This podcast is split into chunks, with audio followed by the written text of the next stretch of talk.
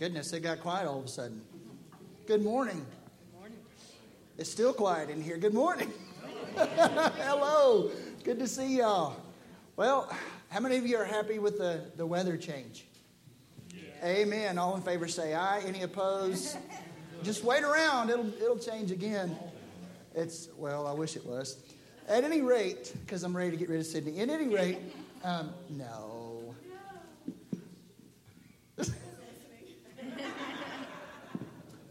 That's unusual for a Sunday morning. Never, um, the weather has changed, but God has not changed.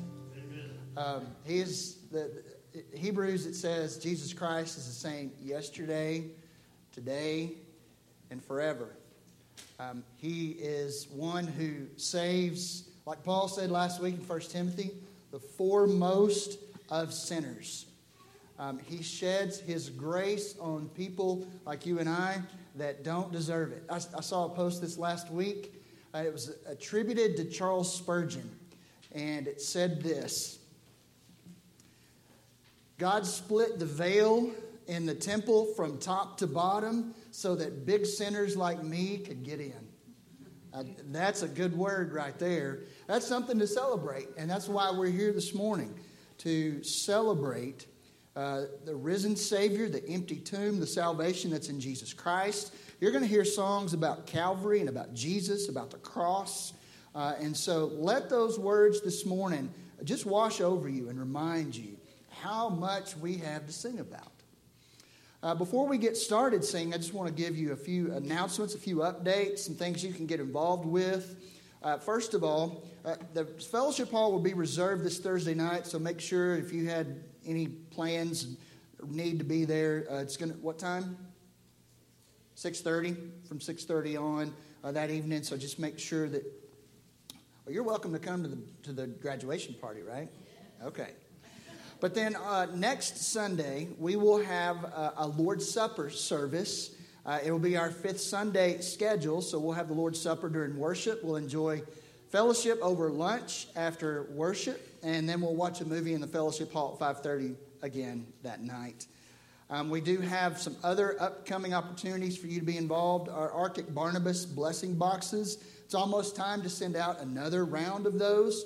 If you're interested in helping out uh, there's a box in the foyer. You can see what kind of items they're looking for uh, to be donated and then you can put those in the box out there.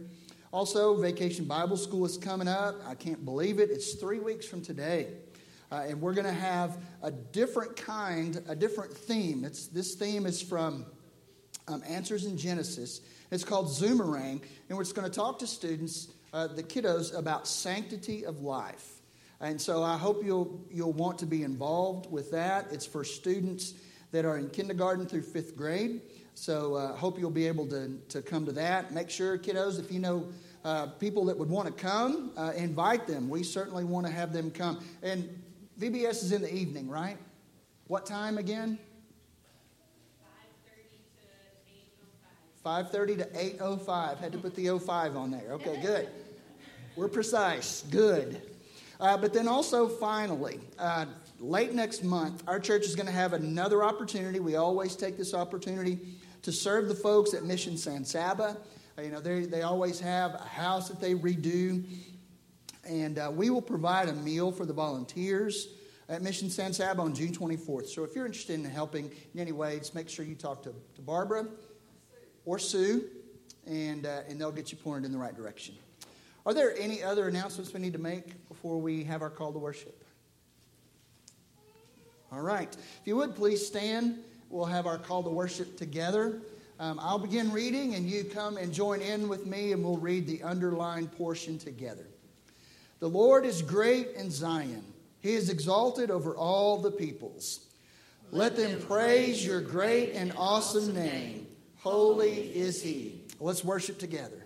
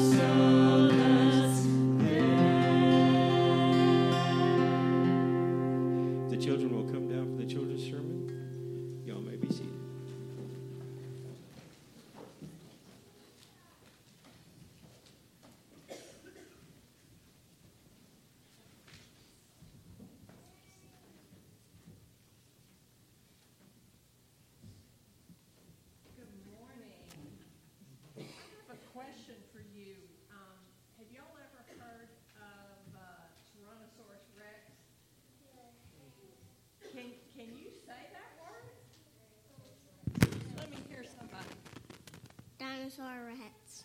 Okay. Tyrannosaurus Rex. Okay, how about over here? Tyrannosaurus Rex. Okay, so y'all are capable of big words, right? Anybody, can anybody say supercalifragilisticexpialidocious? Supercalifragilisticexpialidocious. Okay, okay. So I- I'm trying to make a point that I'm dealing with some smart kids here, right? I've always thought that children so smart.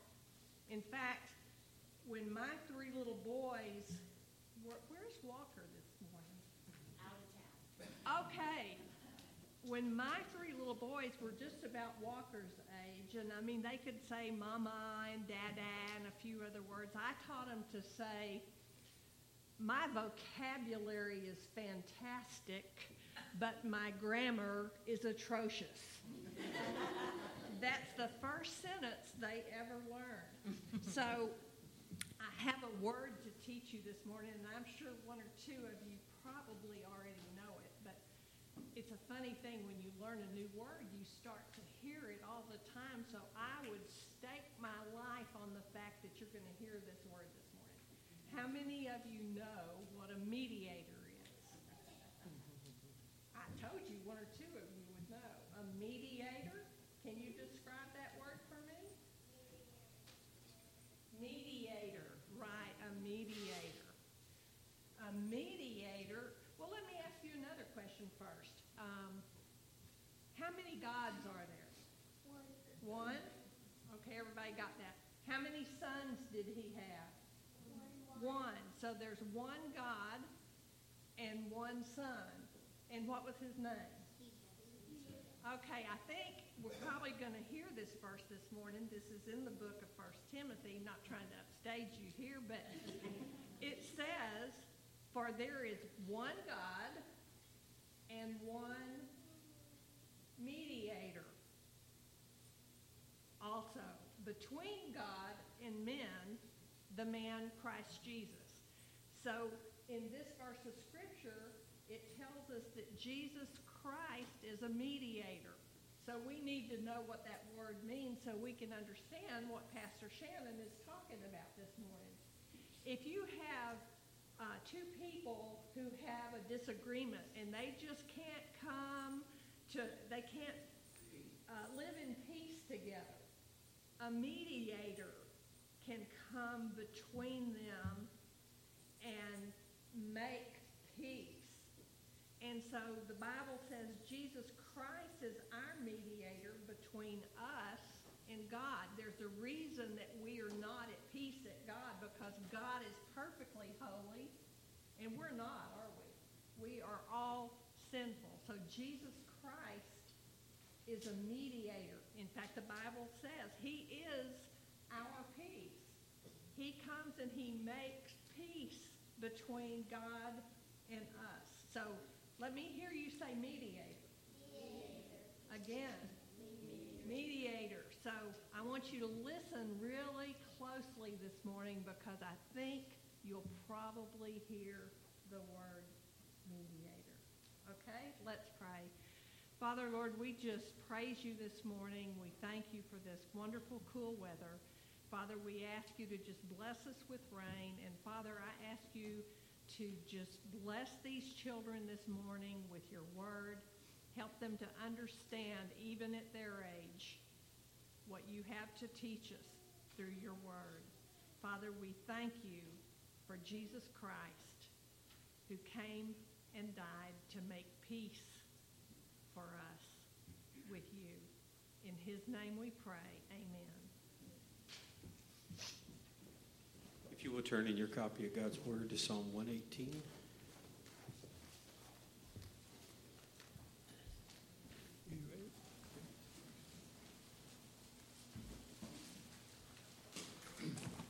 If y'all would, if you wanted to follow along, it's Psalms 118, verses 1 through 8. It says, Praise to God for his everlasting mercy is the main topic. Oh, give thanks to the Lord, for he is good, for his mercy endures forever. Let Israel now say, His mercy endures forever. Let the house of Aaron now say, His mercy endures forever. Let those who fear the Lord now say, His mercy endures forever. I called on the Lord in distress the Lord answered me and set me in a broad place. The Lord is on my side, I will not fear. What can man do to me? The Lord is for me among those who help me. Therefore, I shall see my desire on those who hate me. It is better to trust in the Lord than to put confidence in man.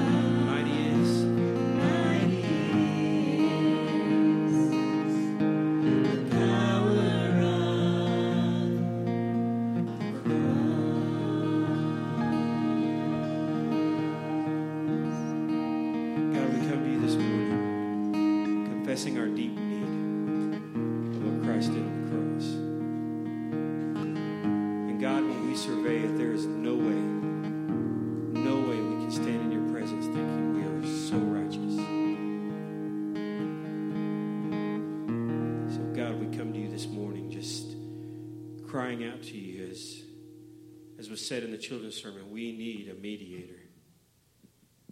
And we want you to be glorified in us.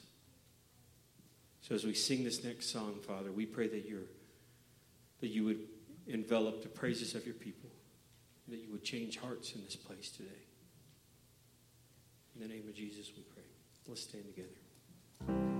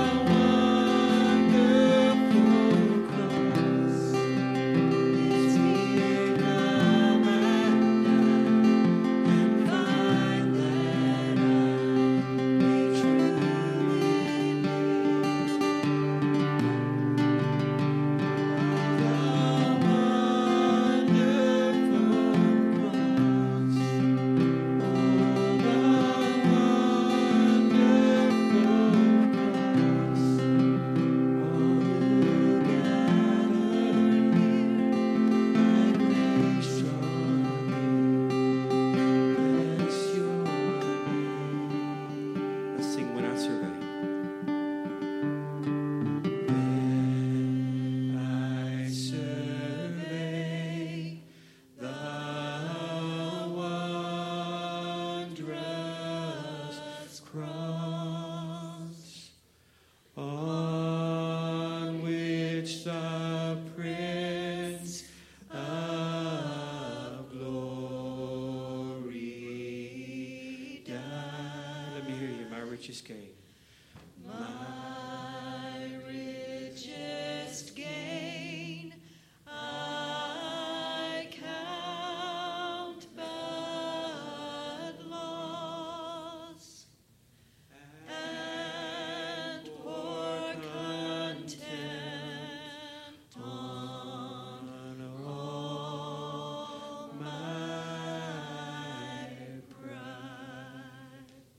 Father, everything we came in here with that we thought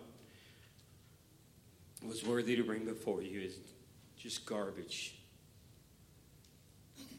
We forsake all of those things, all of our good deeds, all of our ownership, all of the things that we find value in. For they are nothing compared to the cross of Christ. So this morning, Father, lead our hearts to repentance that we may grow and become more like your Son. In the name of Jesus Christ alone we pray. And God's people say,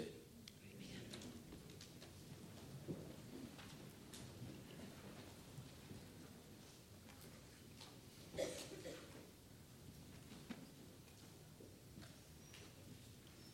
If you would, please take your copy of God's Word and turn to the book of 1 Timothy. Uh, we'll be continuing sermon series in 1 Timothy. We'll be in 1 Timothy chapter 2 today. It's verses 1 through 8. If you didn't bring a Bible with you today, uh, you should find one in the pew somewhere around you. If you'll turn to the back and find page 163, uh, you will be right where you need to be. Uh, 1 Timothy 2 1 through 8. If you would please stand for the reading of God's Word.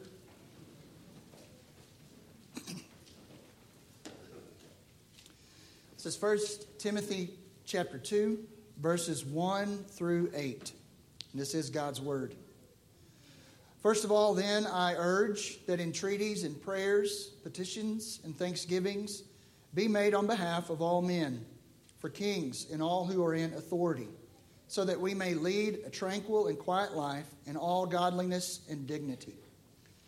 This is good and acceptable in the sight of God our Savior, who desires all men to be saved and to come to the knowledge of the truth. For there is one God and one mediator also between God and men, the man Christ Jesus, who gave himself as a ransom for all, the testimony given at the proper time. For this I was appointed a preacher and an apostle. I'm telling the truth, I am not lying, as a teacher of the Gentiles in faith and truth. Therefore, I want the men in every place to pray, lifting up holy hands without wrath and dissension. Let's pray together. Lord God, open this scripture to our hearts. Uh, show us how important it is, how vital it is, how um, it's just unavoidable that if we want to be a people that contend for the faith, that we will have to contend prayerfully. And so open our hearts to see the connections, uh, the connection between contending well for the faith and prayer. And Lord, as we leave here today and in a little while, uh, may we be stirred up once again to prayer. May we once again be reminded of its power and the fact that we are commanded to pray. We pray all of this in Christ's name. Amen. You may be seated. As an apostle, Paul himself, as, as, as, as a person, then also it shows up in his ministry. Paul is unapologetically focused on three things. First of all, he's focused on the person and work of Jesus Christ. If you read his letters at all, you will find that Paul is unapologetically focused on Jesus Christ. But not only is he unapolog- unapologetically focused on Jesus Christ, he's also unapologetically focused on the gospel of Jesus Christ. You'll be hard pressed to find anywhere in Paul's letters where he does not elevate the person and work of Jesus Christ and the gospel of Jesus Christ as what is the only thing that can save sinners. And finally, Paul is unapologetically focused on the church of Jesus Christ. Why? Because the church is God's plan A, not God's plan B. For the world to know the good news about the person and work of Jesus Christ. So it's these three things that Paul is unapologetically focused on that causes him, that motivates him to write this letter to Timothy. And in this letter, he's addressing particular concerns in the Ephesian church. Then also in writing this letter, he's guiding Timothy, who is his apostolic delegate to go there and to, uh, to work on these particular concerns. And he wants to guide Timothy's ministry. Timothy is still young. We'll find out uh, later on uh, that Timothy, Paul tells Timothy, you know, don't let people look down on you because you're young. And so, Paul, realizing this, he pens his good friend, his partner in ministry, this letter, so that Timothy is well equipped to address these concerns and to exercise the ministry that Paul gave him, and that Paul gave him under the authority of God Himself, so that, so that Timothy might look out for this church. Paul has particular concerns that he's addressing in Ephesus, and his first concern is this he's concerned about doctrine that diminishes the work of Jesus Christ. In 1 Timothy 1, verses 1 through 11, Paul tells Timothy, Stay on at Ephesus. There are certain men there that they are teaching strange teachings. They're getting all caught up in myths and endless genealogies, and it's giving rise to mere speculation. And in doing so, it takes the people at Ephesus, it takes their eyes off of Christ Jesus and onto something that diminishes the person and work of Jesus. So Paul's in, his, his encouragement for Timothy is Timothy, contend for the faith. Contend for the faith. Contend for the pure doctrine of the church. It's apostolic. It, it came from Christ Jesus through the apostles, and as such, it is authoritative. It's aimed at its own preservation. We don't get to take it and in our day modernize it, uh, get it up to date with the times. It's been handed down to us. We must preserve it as it is intended to be preserved. So, Timothy, contend for the faith. Tell these elders to stop teaching this garbage. The second thing that Paul's concerned about is duty that's disconnected from the power of Jesus Christ. In 1 Timothy chapter 1 verses 12 through 20, Paul reminds Timothy of his very own testimony so that Timothy will keep that in mind as he contends for the pure doctrine of the church, for the, for the faith. Paul himself is a living example of the power of Jesus Christ. He says about himself that he's the foremost of sinners. He's formerly a blasphemer, a persecutor, and a violent aggressor. And yet, Jesus Christ saved this foremost of sinners with grace that was more than abundant. He showed Paul mercy. He demonstrated perfect patience and made Paul an example of the power of Jesus unto eternal life. And he even went one step further. He put this foremost of sinners into his service. I believe Paul is telling Timothy, Timothy, not only contend for the faith, that's your duty, but contend well for the faith. Contend with grace and gospel hope, knowing Timothy, that if God can change me and give me this kind of testimony, those men that you're having to confront in the church, He can change them too. And Timothy, fight with groundedness. Remember, you're not having to, to create good ground from which to fight. You have been given good ground upon which to fight the good fight. And Timothy, contend without giving in. Preserve the purity of the church. And then a third of Paul's concerns we get to this morning Paul's concerned with devotion to the church that's distracted from the mission of Jesus. This morning we see in 1 Timothy 2 1 through 8 Paul's heart for Christ. We see his heart for the church and for the world. It's on full display. Paul makes no excuses about being gospel centered, Jesus centered, world centered. It's from this heart of conviction that Paul urges Timothy to guide the church and even himself to make use, full use, of one of the church's most powerful weapons. And the weapon he's talking about is prayer. Timothy, Paul would say, contend prayerfully. See in verse 1, the very first words First of all, then I urge. That word then connects what Paul's about to say about prayer to contending in the previous instruction in chapter 1. So Timothy contend well, contend for the faith, contend well. But there's more to it. He says in verse 1 again, first of all, I urge. First of all, indicating this is a top priority. Urge, Paul says, meaning this is urgent. It's an urgent top priority. So, this is why this morning's sermon is called Contending, because it connects back to chapter 1. It's called prayer, Contending Prayerfully because of what Paul is telling Timothy. So, contend, to contend prayerfully, there's five things I want to point out briefly. First of all, to contend prayerfully means we must pray situationally. I want you to notice what Paul says in verse 1. First of all, then I urge that entreaties and prayers, petitions, and thanksgivings. He lists four different types of prayers. Now, before you rush, if you write notes, you- you're thinking, Brother Shane's going to tell me what each of these words mean, and I'll do it briefly. But I'll tell you right up front scholars are divided over whether or not these four words make distinctions in type of prayer such that it's a real difference. You know, you know what I'm saying? It can be a distinction without a difference. I think we would see that thanksgiving is different from the first three. But entreaties, uh, a way to say that is supplications, requests. There's needs that we're bringing before God. Prayers, just general prayers for assistance and blessing. Petitions simply means that you're interceding, you're pleading for someone else. And thanksgiving, I think we all understand that. We're thanking God for all the benefits we receive from Him. But I think what Paul's doing here is he's reminding us, Timothy, but then us as well, is that there is a type of prayer for every kind of situation.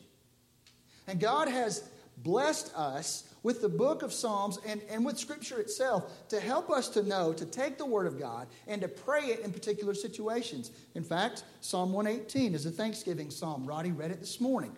Give thanks to the Lord, for He is good, His loving kindness is everlasting.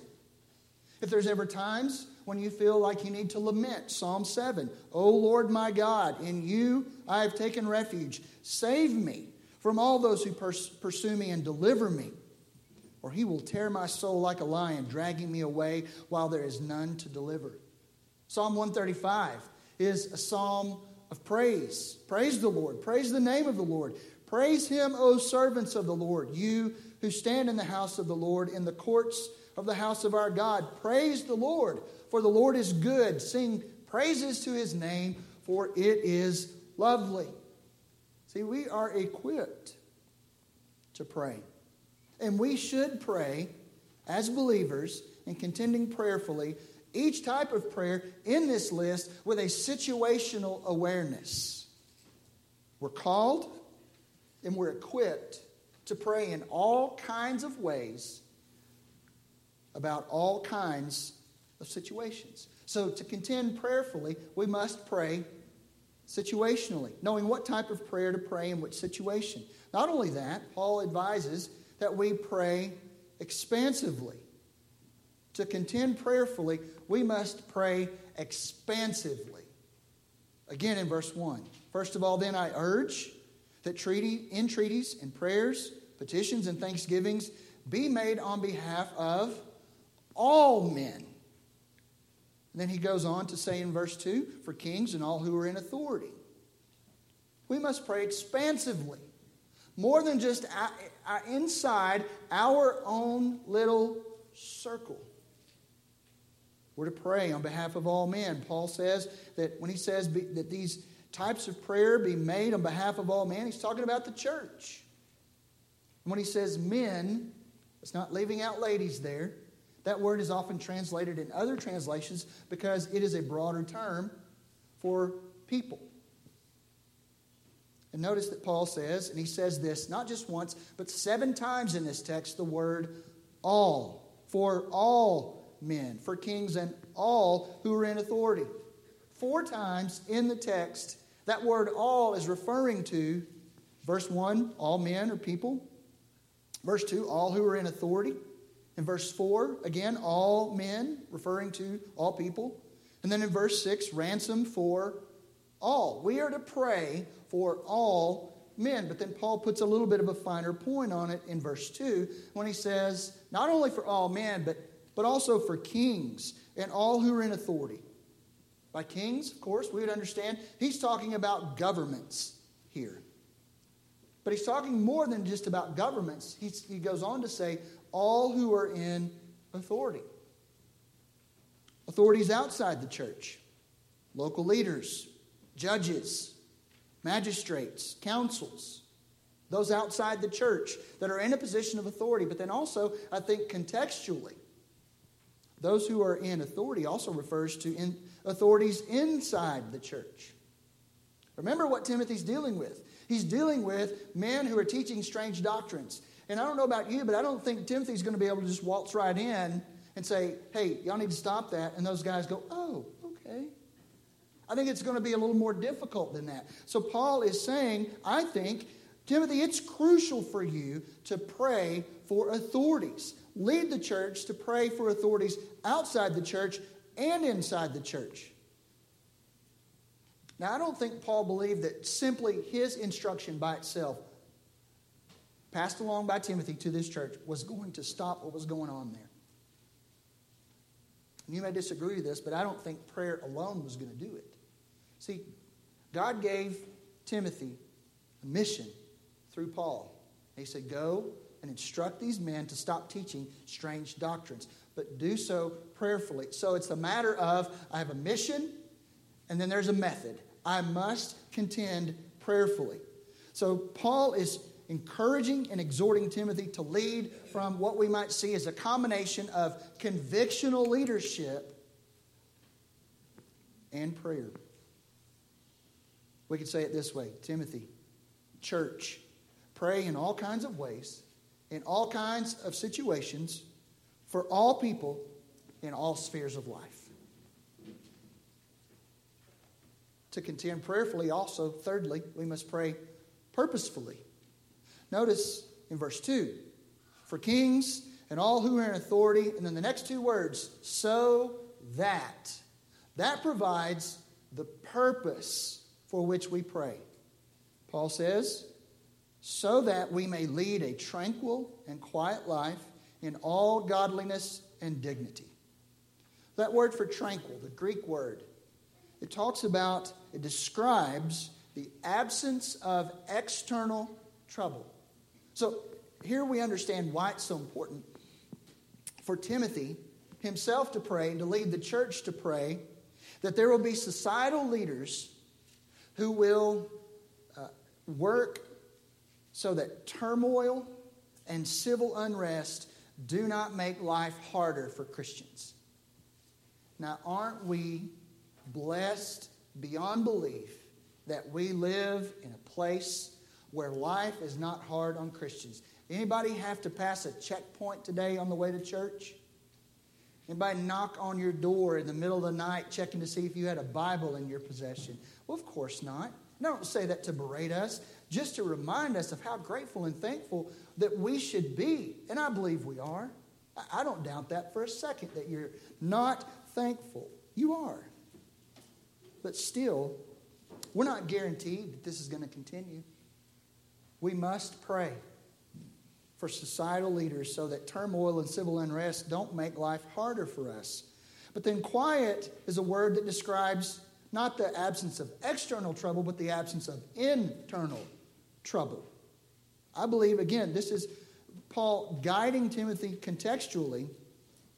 Not only should we pray for the absence of internal trouble, but he says, so that we may lead a, tri- a quiet, a tranquil and quiet life in all godliness and dignity. It's not just about the absence of something, but about the presence of something. The presence of godliness and dignity, of, of seriousness inside the church.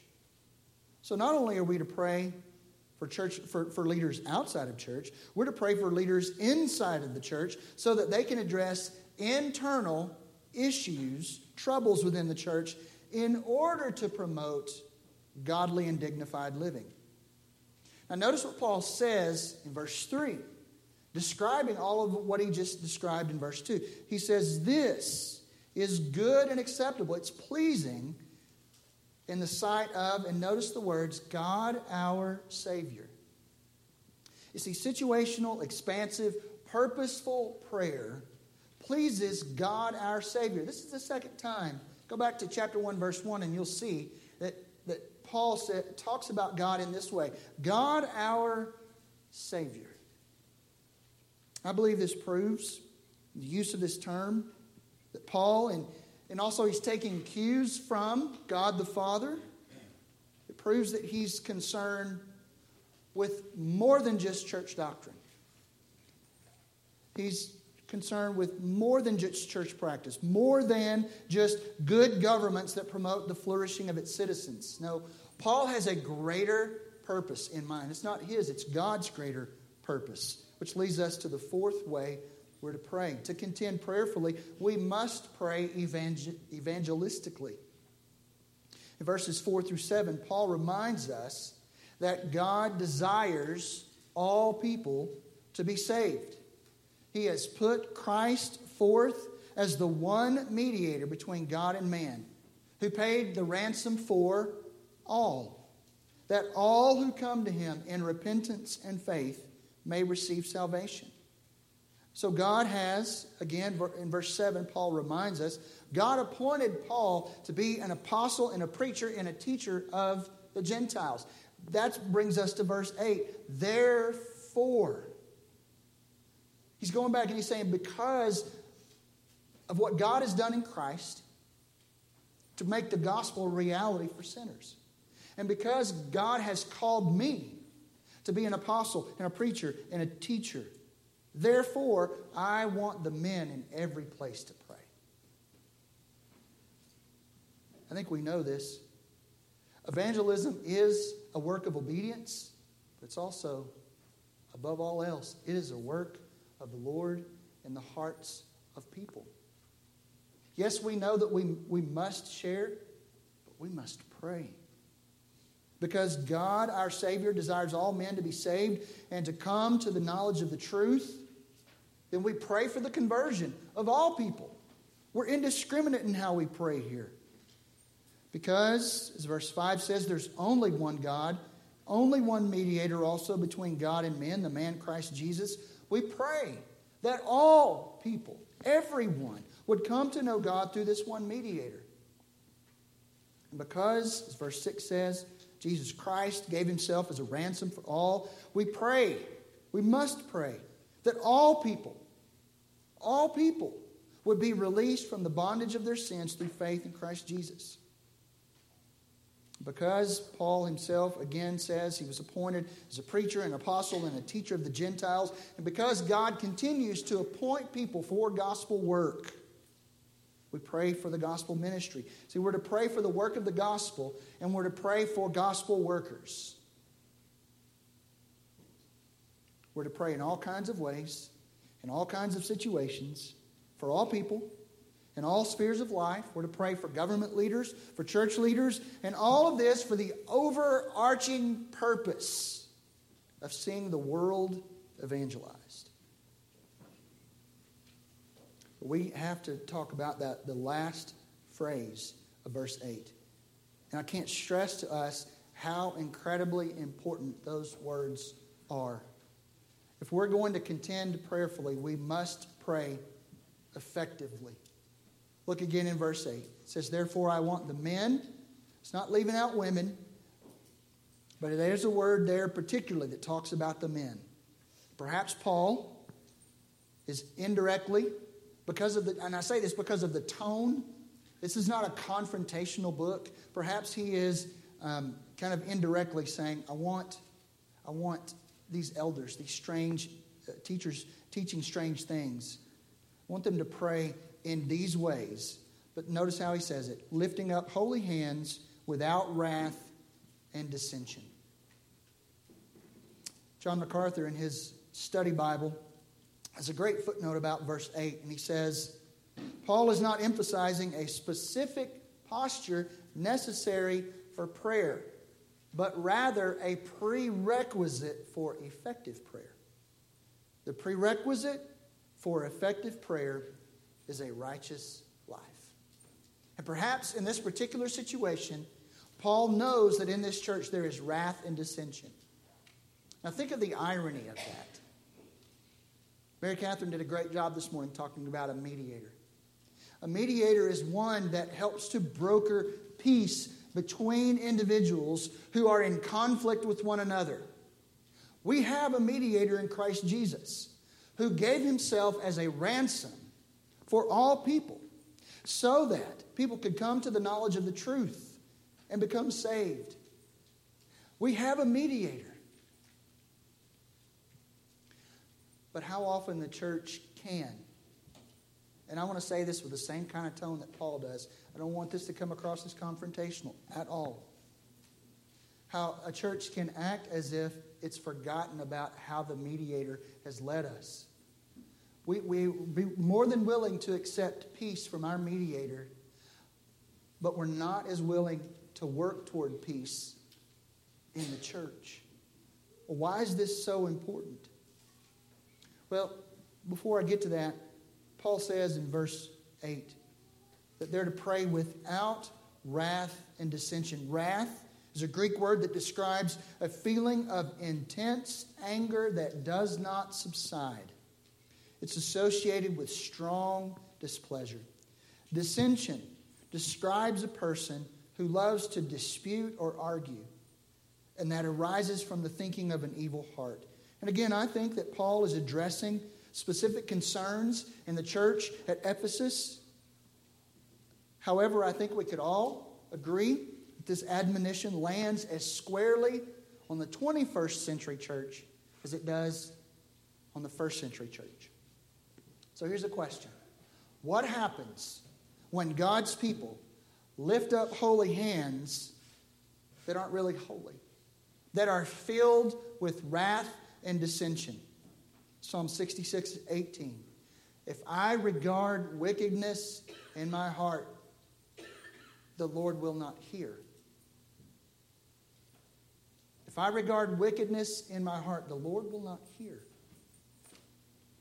Isaiah 115. Go back some point today and read Isaiah 1. You'll see that there's it'll help you understand this. But God says to his people through Isaiah, He's already talked to them about you show up and you, and you have all these sacrifices, you have all these festivals and things, and, and it's just religion. And yet, your own people, you don't look out for. In fact, instead of looking out for them, you harm them in various ways. So, God says, So when you spread out your hands in prayer, I will hide my eyes from you. Yes, even though you multiply prayers, I will not listen. Your hands are covered with blood. So let's put this into perspective. Let's say that, and I, let's, let's use us, okay? Let, let's make this as practical as humanly possible, okay? Let's say that we as a church, we stand as mediators to the world. You know, we have been because it's, it's in 1 Corinthians um, 14, 13, I'm forgetting where, where we are ambassadors for Christ. We're calling people to reconciliation, right? And Paul is enjoining Timothy and us to pray all kinds of ways for all kinds of people for the overarching purpose of seeing the world come to Christ. And yet, within our hands is wrath and dissension. What have we done? We have jerked the rug out from under ourselves. We've hindered prayers. Prayers that are crucial for us making the world aware that there is a mediator who holds out hope for peace between you and God. That's why this is so important we understand that we can pray in all these different kind of ways, but if we don't pray effectively,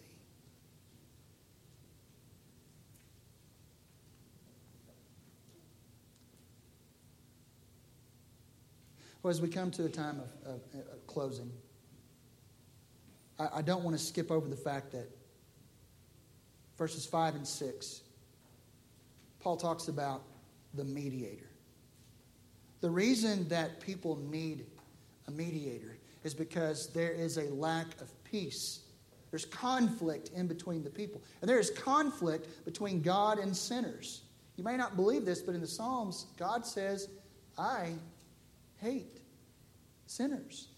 Says that. If you, if you want me to help you find it, I'll help you find it. That, that's hard for us to accept. Don't be quick to brush off, oh, God hates the, the sin, but he loves the sinner. It doesn't say, I, God, hate sin. He says, I, I hate sinners. I hate the wicked ones. Now, that doesn't sound real positive. Doesn't sound like there's peace between God and sinners. But what did God do? He said that there is one mediator, one person who can come and make peace so that holy God and sinful people can be brought together in a relationship that before this happened would be impossible. Now, I want to tell you, even though I just said God hates sinners, I want you to look at these verses. Ezekiel 18 23. Do I have any pleasure in the death of the wicked, declares the Lord God, rather than that he should turn from his ways and live? God doesn't want wicked people to die. For I have no pleasure in the death of anyone who dies, declares the Lord. Therefore, repent and live. Jesus himself, for God did not send the Son into the world to judge the world, but that the world might be saved through him. 1 Timothy 4:10 For it is it is for this that we we labor and strive because we have fixed our hope on the living God who is the savior of all men especially of believers. Titus 2:11 For the grace of God has appeared bringing salvation to all men. 2 Peter 2 9, the Lord is not slow about his promise, as some count slowness, but is patient towards you, not wishing for any to perish, but for all to come to repentance. This is the message of the gospel that God has put forward in Christ Jesus, a mediator, whereby sinful human beings and a holy God can be brought into a right relationship. And the only way that that's able to happen is for God to send his Son become incarnate, to become the God man, to take our flesh and our sin upon him at the cross, for him to die, for him to make full payment for the price for sin, to be raised on the third day, so that everyone will know that whoever calls on the name of the Lord will be saved. There's only one God, Paul says, and only one mediator. And if you want to be saved, it is to him and through him alone that you will find salvation. Friends, that's our mission. But let's do our dead level best. Not only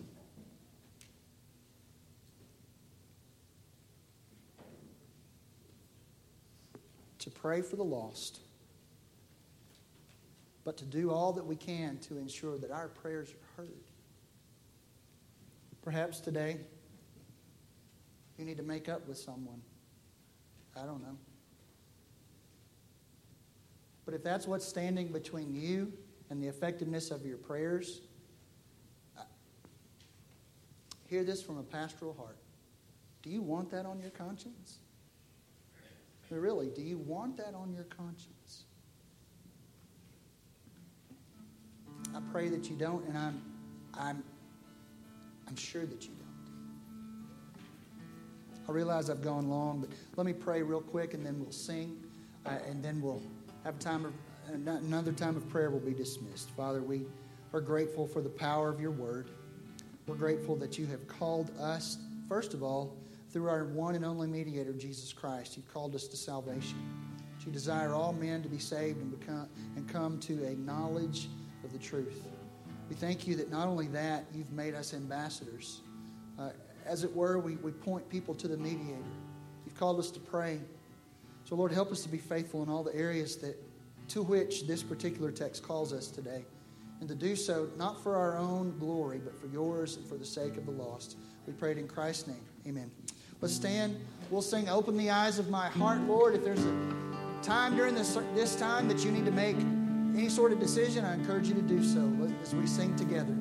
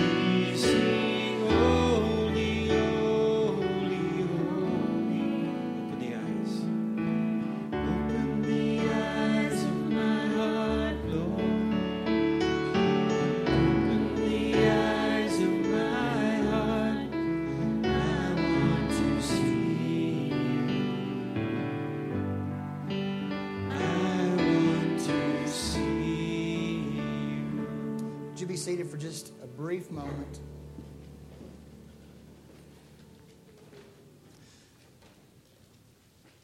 I don't know of any real, uh, well, I know of one update. Bruce Sarapaka, uh, at some point on the horizon, is going to have to have heart surgery. Um, and so pray for Bruce. Uh, he's been on our heart and our prayers recently, uh, but uh, this last week he had an angiogram. And so there's just some more um, challenges ahead for him, so we need to pray for him. I don't know of any details uh, about when his surgery is going to be. Uh, Timothy and Clarissa are supposed to be here next week, so yay. Um, any other updates? I don't really know of any other updates from folks on the list. Anyone have any updates to share or any prayer requests that you want to share with the. Yes, ma'am? Okay, so Sylvia Acuff is, uh, is in rehab now. Thank you, Sue. Six weeks of rehab. Okay. Two to six weeks. Thank you. Anyone else? All right. Well, let's stand. We'll have a time of prayer. Uh, I would like to guide this last time of prayer uh, toward what Paul said about praying for kings and all who are in authority. And so, if you'll just pray along with me, uh, we'll lift up our authorities to the Lord. Father, we thank you uh, for the privilege of being able to pray for kings and for all who are in authority. Lord, we recognize that we are truly blessed to live in the country in which we live. Hallelujah for, for freedom, for freedom to worship, uh, for so many wonderful things that we enjoy, perhaps sometimes we even take for granted. But we do lift up, Lord, the leadership of our country. We pray uh, for President Joe Biden. We pray, Lord, that uh, you would guide his heart. We, we know that um, in, the, in, in your word it says that the heart of the king is like a stream. You just guide that his heart wherever it goes, and I pray that you would do that. Uh, pray for Kamala Harris. Pray for the cabinet. Uh, we pray for Congress and our Supreme Court. Uh, Lord, there is so much going on in our nation, but we do ask God that you would continue, as, as we often sing, God, God shed His grace on thee. God, shed your grace abroad in our country that we may continue to enjoy the freedoms that we have and that we would use those uh, in ways that bring glory and honor to you. Lord, we lift up our own state uh, government. We pray for Greg Abbott, uh, for those that are a part of the Texas legislature, for those who serve in any capacity. And Lord, we pray for our own leadership inside our church. Lord, that both outside the church there would be no external trouble that would cause us problems, but furthermore, inside the church, that we wouldn't bring problems upon ourselves, but we would seek to walk in, in, in accordance with your word, your revealed will, uh, and in doing so, that we might um, further your kingdom. God, thank you once again for our mediator, and it's in his name we pray. Amen.